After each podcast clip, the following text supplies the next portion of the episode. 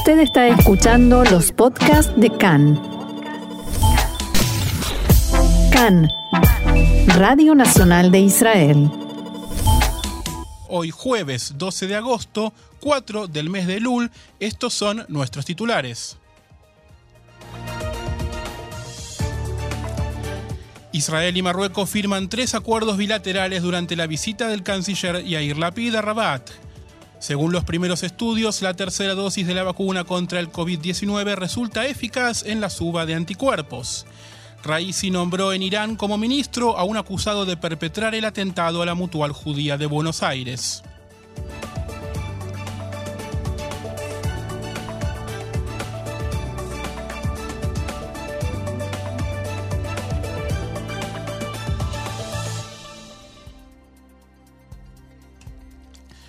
Bien, tal como anunciábamos en nuestro programa de ayer, el ministro de Relaciones Exteriores de Israel, Yair Lapid, se encuentra de visita oficial en Marruecos, la primera de un canciller israelí a ese país desde el año 2003.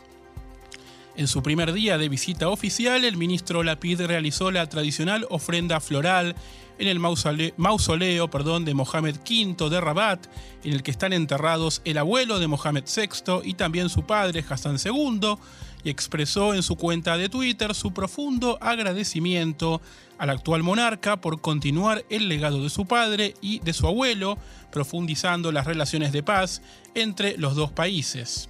Más tarde, Lapid y su par marroquí, Nasser Burita, mantuvieron una, reunión que se extendió bastante más de lo planificado y firmaron tres acuerdos de cooperación en materia aeronáutica, cultural y diplomática. A continuación, los dos funcionarios dieron una conferencia de prensa conjunta en la que no hubo preguntas, pero esto dijeron. Today we are restoring peace, restoring friendship. Hoy estamos restaurando la paz, la amistad. Esta antigua paz y amistad entre naciones es recuperada por personas que repiensan y redefinen disputas históricas.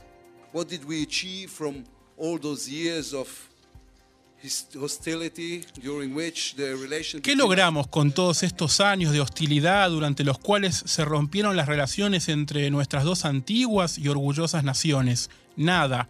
¿Qué ganaron nuestros ciudadanos? Nada. Hoy estamos cambiando esto en beneficio del turismo y de la economía, por el intercambio comercial y cultural, la amistad y la cooperación. Esto decía Yair Lapid y por su parte el ministro marroquí recordó que el, el, restablecimiento de sus relaciones se produjo gracias a una fuerte voluntad y una convicción del rey Mohamed VI, para quien Lapid tuvo también palabras de agradecimiento.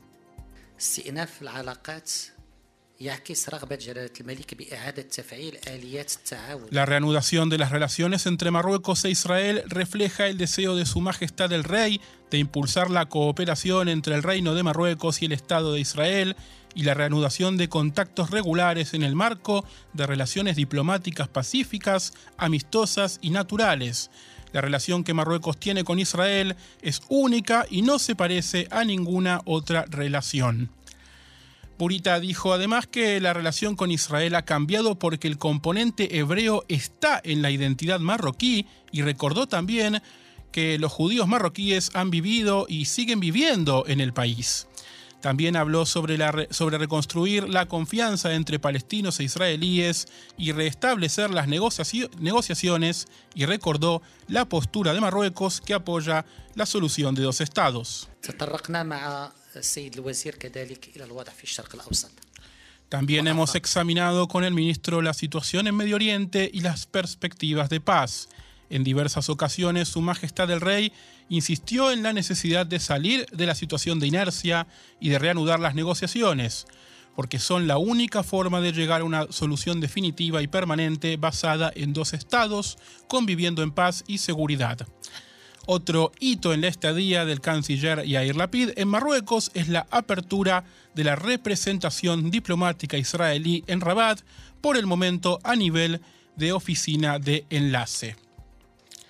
Y debemos cambiar de tema y volver a hablar de coronavirus porque el Ministerio de Salud informó que durante la jornada de ayer se registraron 5.946 nuevos casos de infectados con COVID-19, casi 6.000 nuevamente.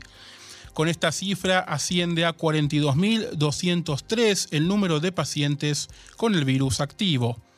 De estos, 748 se encuentran internados en hospitales, 421 están en situación grave y 65 requieren de la asistencia de un respirador.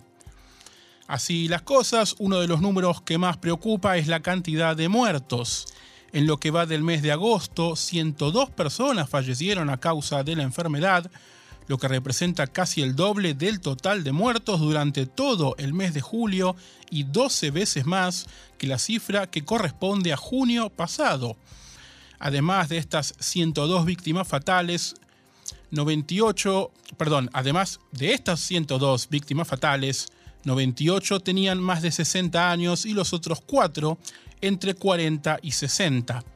Según la información que aporta el Ministerio de Salud, actualmente por cada 100.000 personas vacunadas mayores de 60 años hay 16 pacientes en estado crítico, mientras que por cada 100.000 personas no vacunadas mayores de 60 años, el número de pacientes en estado crítico asciende a 93 y medio. Y cuando ya han transcurrido casi dos semanas desde que Israel comenzó a aplicar la tercera dosis de la vacuna, en las últimas horas se conocieron los primeros datos respecto de la efectividad de la misma.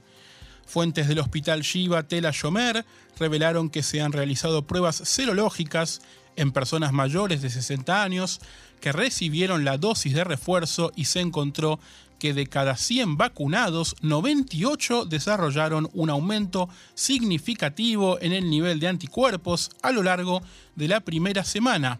Los datos que fueron publicados en la noche de ayer también indican que el proceso de las otras dos personas, eh, de cada 100 vacunadas, las otras dos fuera de estos 98, estas dos personas continuará en investigación para poder revelar si los cuerpos si los anticuerpos suben a lo largo de la segunda semana.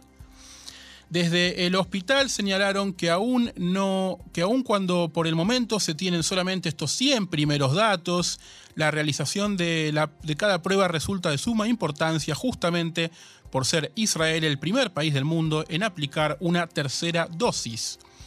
Además, también informaron que estos datos serán presentados hoy a los miembros del equipo de epidemias quienes tienen previsto debatir sobre la posibilidad de extender la aplicación del tercer eh, refuerzo a partir de los 40 años.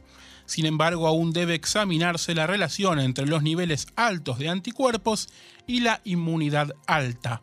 Los datos mostraron que efectivamente hubo una conexión entre ambas en la segunda vacuna y la esperanza es que este también sea el caso para la tercera dosis. Mientras la idea de un posible cierre suena cada vez con más fuerza en gran parte de la sociedad, el gobierno insiste en agotar todas las posibilidades para evitar que ese cierre se concrete. Ayer por la tarde el gabinete de coronavirus decidió extender la etiqueta verde a todos los sectores de la economía, excepto a los centros comerciales y el comercio en general, para aplicar en ellos la llamada etiqueta violeta. Las siguientes son las determinaciones tomadas por el gabinete de coronavirus en la reunión de ayer. Ampliación del Tab de la etiqueta verde a partir del próximo 18 de agosto. La etiqueta se aplicará a todas las ramas de la economía y afectará al público a partir de los 3 años. Para los niños de 3 a 12 años, las pruebas de coronavirus para ingresar a diferentes lugares serán financiadas por el Estado y a partir de los 12 años en adelante, por supuesto, las pruebas que se realicen para niños adultos no vacunados se realizarán con financiación privada, es decir, cada uno debe pagarse su propia prueba. Esto es, por supuesto, para quienes opten por no vacunarse. Recordemos que la etiqueta verde se aplicará en piscinas, gimnasios, instituciones académicas, eventos culturales y deportivos, convenciones y exposiciones, museos, bibliotecas, restaurantes y hoteles. Sobre la vuelta de la etiqueta violeta entrará en vigencia en centros comerciales y tiendas a partir del 16 de agosto, limitando la ocupación de una persona cada 7 metros. Las tiendas de hasta 100 metros de tamaño quedarán excluidas de esta referencia. Restricciones además sobre reuniones en eventos masivos. De acuerdo con las pautas que entrarán en vigencia el 18 de agosto, los eventos sin asientos marcados se habilitarán para hasta mil personas en espacios cerrados y 5.000 en lugares abiertos. Para eventos con asientos marcados no habrá restricción, pero, estas, pero están obligados a los eventos que los, los eh, lugares que organicen los eventos a seguir las reglas de la etiqueta verde. Para eventos en casas particulares habrá un límite de hasta 50 personas en interiores y hasta 100 en espacios abiertos. Antes de que se reúna el gabinete, el primer ministro Naftali Bennett emitió un comunicado a los medios en el que señaló, abro comillas, estamos haciendo todo lo posible para superar esta ola sin imponer restricciones que perjudiquen a la economía israelí. Algunos puntos que todavía permanecen en el debate son la aplicación de la tercera dosis para mayores de 40 años.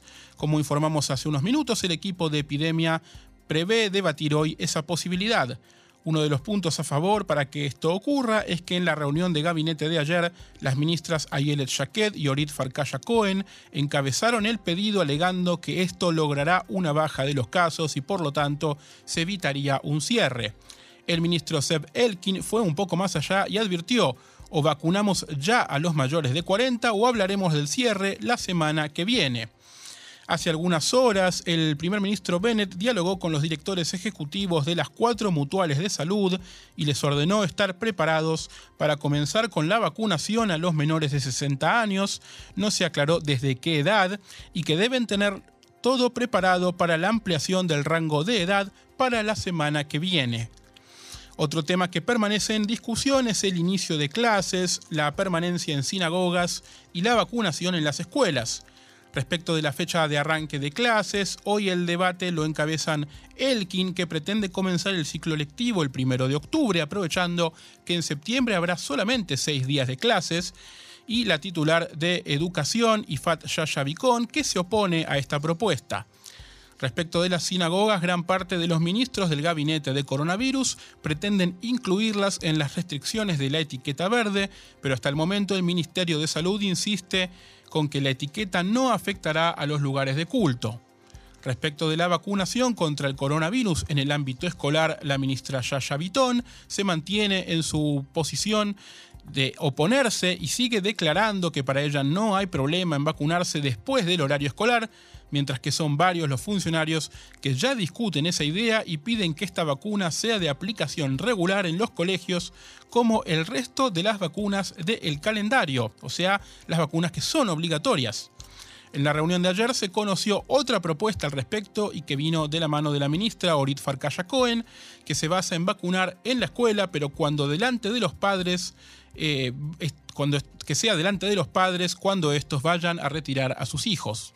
El gran tema es que por la edad de quienes se deben vacunar es raro que estos sean retirados por sus padres en los colegios. Hablamos de mayores de 12 años hasta los 16 años. Generalmente ya a esa edad los niños van y vuelven solos de la escuela. Al respecto, en el mediodía de hoy, el viceasesor letrado del gobierno, Ran Nisri, conversó con Khan y señaló que no existe ningún impedimento legal para vacunar contra el coronavirus en las escuelas. También argumentó que si bien la ministra de Educación puede y debe expresar su opinión, la decisión debe ser tomada exclusivamente por el Ministerio de Salud. Y también en la mañana de hoy, en con Khan conversó el exministro de Salud, Yuli Edelstein, quien aprovechó para criticar las decisiones del gabinete de coronavirus. Según Edelstein, hoy ya es demasiado tarde, el verde, el violeta y las máscaras debieron implementarse más rápido. Como país vacunado no quisiera llegar a un cierre.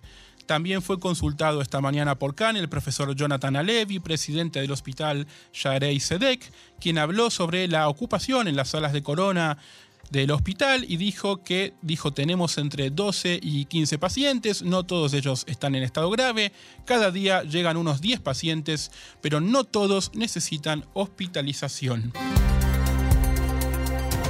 El Parlamento de Polonia aprobó en las últimas horas la ley de la que informamos cuando comenzó el proceso, que mediante procedimientos administrativos limitará la posibilidad a los sobrevivientes del holocausto de reclamar la restitución de sus bienes y propiedades. De acuerdo con la legislación local, a la ley en cuestión solo le falta la firma del presidente Andrei Andrzej Duda para entrar en vigencia. El presidente dispone ahora de 21 días para tomar la decisión de refrenar, refrendar o no esta ley. Fuentes cercanas a la presidencia polaca dijeron a Khan que lo único que definirá si el presidente firma o no es exclusivamente el interés del pueblo polaco. En Israel, el ministro de Relaciones Exteriores, Yair Lapid, difundió un comunicado en el que dijo, abro comillas, el Estado de Israel no hará la más mínima concesión respecto de la memoria del holocausto. Polonia sabe qué es lo correcto y qué debe hacer derogar esta ley. También expresó su repudio a la ley la ministra Mirav Cohen, que se ocupa del tema de la restitución de bienes de judíos de la Segunda Guerra Mundial. En diálogo con Khan expresaba lo siguiente. אנחנו קוראים לנשיא פולין להשתמש בסמכות הווטו שבידיו כדי לעצור את החוק הפולני הזה, שפשוט מבזה את ההיסטוריה Llamamos al presidente de Polonia a que utilice el derecho a veto que tiene para frenar esta ley que sencillamente desprecia la historia del pueblo judío, la memoria de las víctimas del holocausto. Y es muy triste que el Parlamento polaco elija hacer un uso cínico como este de la legislación, por medio del cambio de las reglas jurídicas, el resultado es que se bloquea la posibilidad de los judíos provenientes de Polonia de presentar sus demandas. Si esta ley entra en vigencia, eso influirá en forma dramática en las relaciones entre los dos países. Por otra parte, Khan pudo saber que el gobierno de Polonia está demorando la confirmación del nombramiento del próximo embajador de Israel en ese país, Jacob Libne. Livné presentó hace ya algunas semanas el pedido formal para presentar sus cartas credenciales, credenciales ante el gobierno y todavía está esperando que le respondan si confirman su pedido o no. Fuentes oficiales en Polonia dijeron a Khan que si no se hubiesen producido las declaraciones de funcionarios israelíes de alto rango de los últimos días, como la pidió otros, el proceso de confirmación del embajador sería mucho más rápido. La actual crisis y las tensiones entre los dos países empiezan a tener impacto en las relaciones. También Colette Avital, presidenta del Centro de Organizaciones de Sobrevivientes del Holocausto, se expresó al respecto en diálogo con Khan.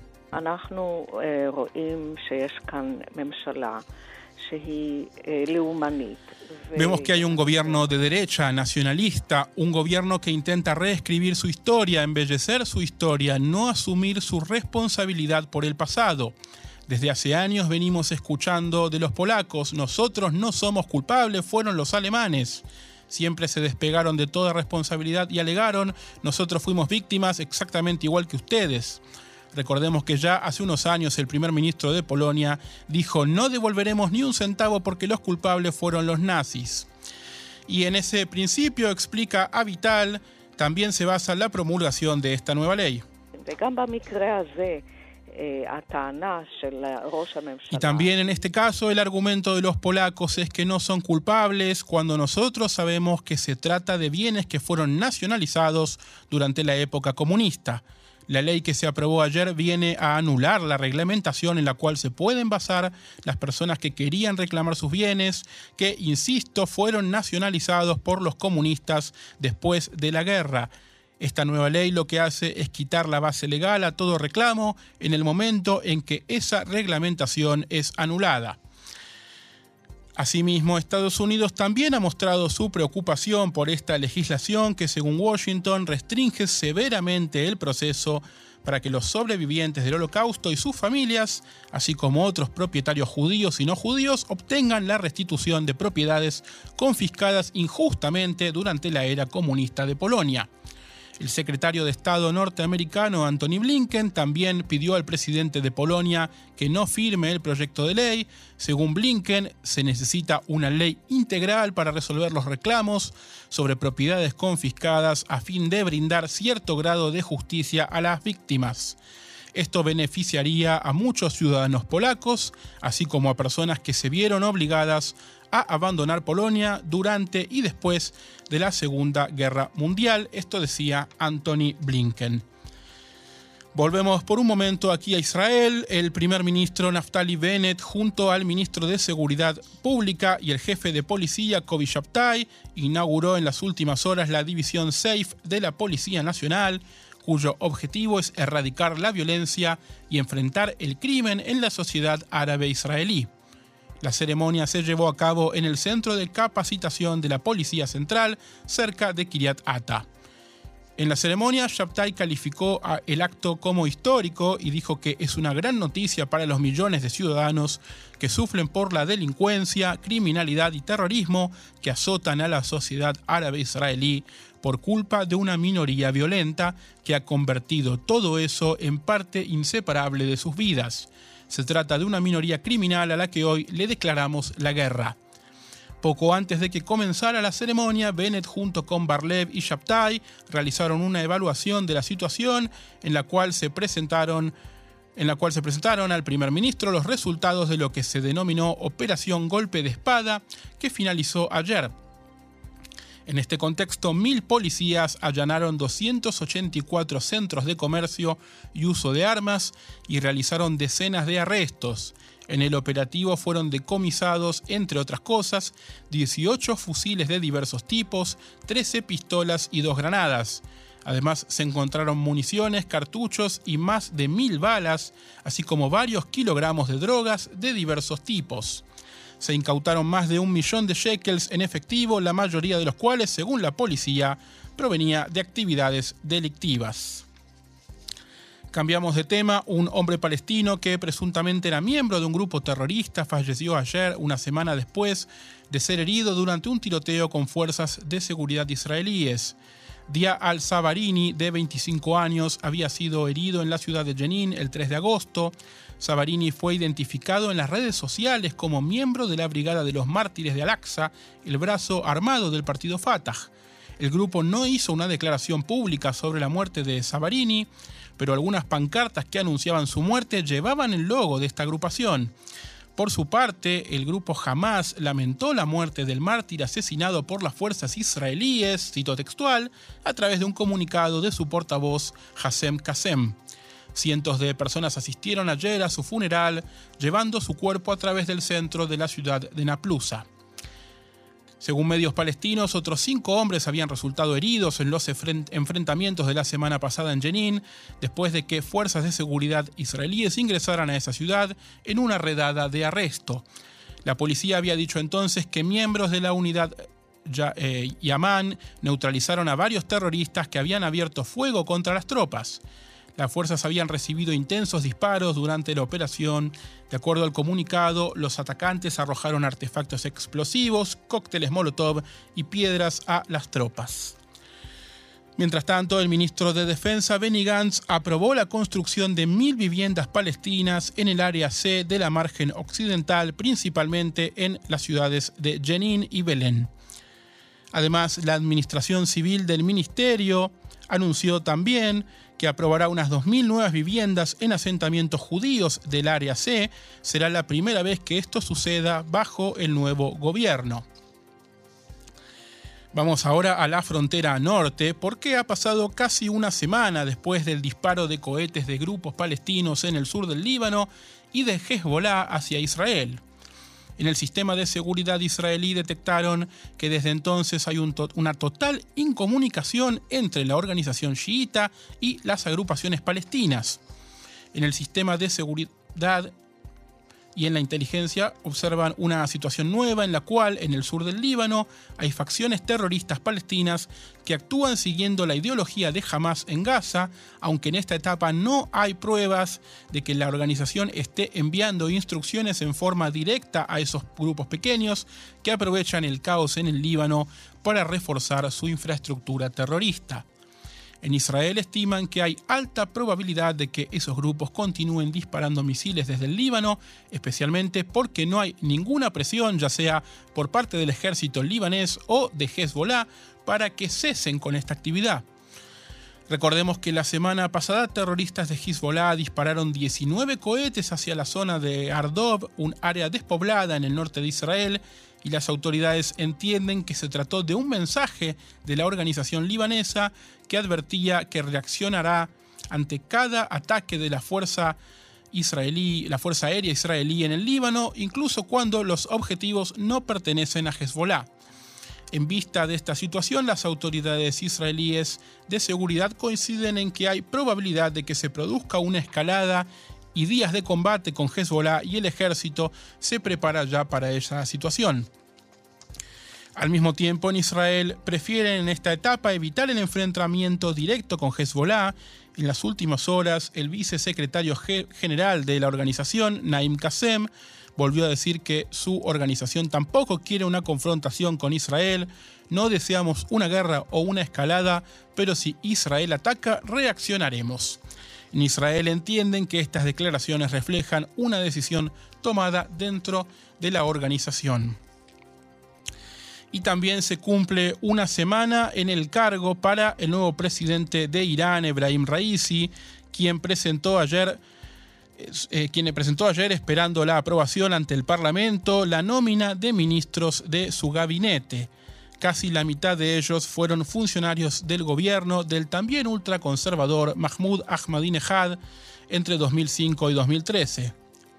Entre los nombramientos destaca especialmente el del general Ahmad Baidi como ministro del Interior, Baidi fue uno de los fundadores del Ministerio de Inteligencia y era comandante de la Fuerza Quds de la Guardia Revolucionaria al momento del ataque a la mutual judía AMIA en Buenos Aires en 1994, que dejó un saldo de 85 muertos. Por este caso, Interpol asignó sobre Baidi la alerta roja y el pedido de captura. Baidi fue ministro de Defensa de Ahmadinejad y la Unión Europea y los Estados Unidos prohibieron el ingreso de eh, este funcionario a sus territorios por su papel en las actividades de proliferación nuclear iraní. La Cancillería israelí reaccionó a este nombramiento con un comunicado. Dijo la Cancillería, la comunidad internacional debe condenar este vergonzoso nombramiento. Este es el rostro del nuevo gobierno terrorista de Irán. El presidente Raisi, el carnicero de Teherán, es responsable de matar a miles de iraníes y los ministros son responsables de matar a personas en todo el mundo. También la Cancillería argentina condenó la elección de Baidi como ministro, diciendo que esto constituye una afrenta a la justicia argentina y a las víctimas del brutal atentado terrorista perpetrado contra la sede de la AMIA. El comunicado señala que tal como ocurrió en agosto de 2009, cuando Baidi fue, fue nominado para ocupar el cargo de ministro de Defensa, su nominación había sido recibida con grave preocupación y merecía la más enérgica condena del mismo modo. El gobierno argentino también menciona que Baidi es reclamado por la justicia por su participación clave en la, forma de en la toma de decisiones y en la planificación del atentado contra la AMIA y que sobre él pesa la orden de pedido de captura internacional de Interpol hay eh, más información sobre los nombramientos en Irán, porque los medios internacionales y los medios, diríamos, eh, opositores al régimen, los medios iraníes en el exilio, eh, los medios de la diáspora iraní, han, han, catalogado a este gabinete nuevo como una especie de foto de los más buscados o de una foto, una galería de sancionados. Raisi también designó a Mohammad Mohber, un miembro clave en la oficina del líder supremo Ali Khamenei, como su primer vicepresidente, y a Golam Hossein Esmaili como jefe de gabinete. Esmaili ocupó el mismo cargo de mano derecha de Raisi cuando este fue jefe del Poder Judicial. Mas Masud Mirkasemi estará a cargo de la planificación y presupuesto. Durante la gestión de Ahmadinejad había sido ministro de Petróleo y de Comercio y estuvo implicado en graves casos de corrupción. El ministro de Petróleo nuevo será Javad Ouji, quien ocupó el cargo de segundo de esa cartera durante el periodo de Ahmadinejad. El nuevo ministro de Inteligencia, Esmail Hatib, fue durante años el jefe de contrainteligencia del Poder Judicial de Irán y ha sido un colaborador cercano de Raisi durante más de dos décadas. El potencial nuevo canciller de Irán, Hossein Amir Abdollahian, había sido despedido del Ministerio de Relaciones Exteriores de Javad Zarif y durante el último periodo fue asesor de los líderes del Parlamento. Tiene una relación muy cercana, muy cercana tanto con la Guardia Revolucionaria como con la agrupación terrorista libanesa Hezbollah. La semana pasada, Amir Abdollahian mantuvo una reunión de dos horas con el representante de la Unión Europea, Enrique Mora, y le aseguró que Irán volverá a las negociaciones sobre el acuerdo nuclear. Se espera que el Parlamento apruebe los nombramientos dentro de dos semanas. A tres semanas del inicio del año escolar, el primero de septiembre, autoridades de gobiernos locales advierten que faltan unas 5.000 aulas en el sistema educativo. El presidente del Centro de Gobierno Local, Jaime Bivs, el alcalde de Tel Aviv, Ron Huldaí, y el presidente del Centro de Gobierno Regional, Shail Sheikh Hajjaj, escribieron una carta al ministro de Finanzas, a Víctor Lieberman, en la que alertaron abro comillas, esta falta es el resultado de una planificación incorrecta. El gobierno nacional no se ocupa de las necesidades básicas de las aulas y las autoridades locales no pueden proporcionar a los estudiantes israelíes las aulas a tiempo. Las soluciones improvisadas se están agotando. Los alcaldes agregaron que el plan para construir 18.000 aulas durante los próximos cinco años es un despropósito sin contenido. Señalaron que la construcción del 25% de las aulas en el sector árabe, condición para construir 1.000 aulas de las 18.000, es una meta que no es factible debido a la escasez de tierras en las localidades de la sociedad árabe.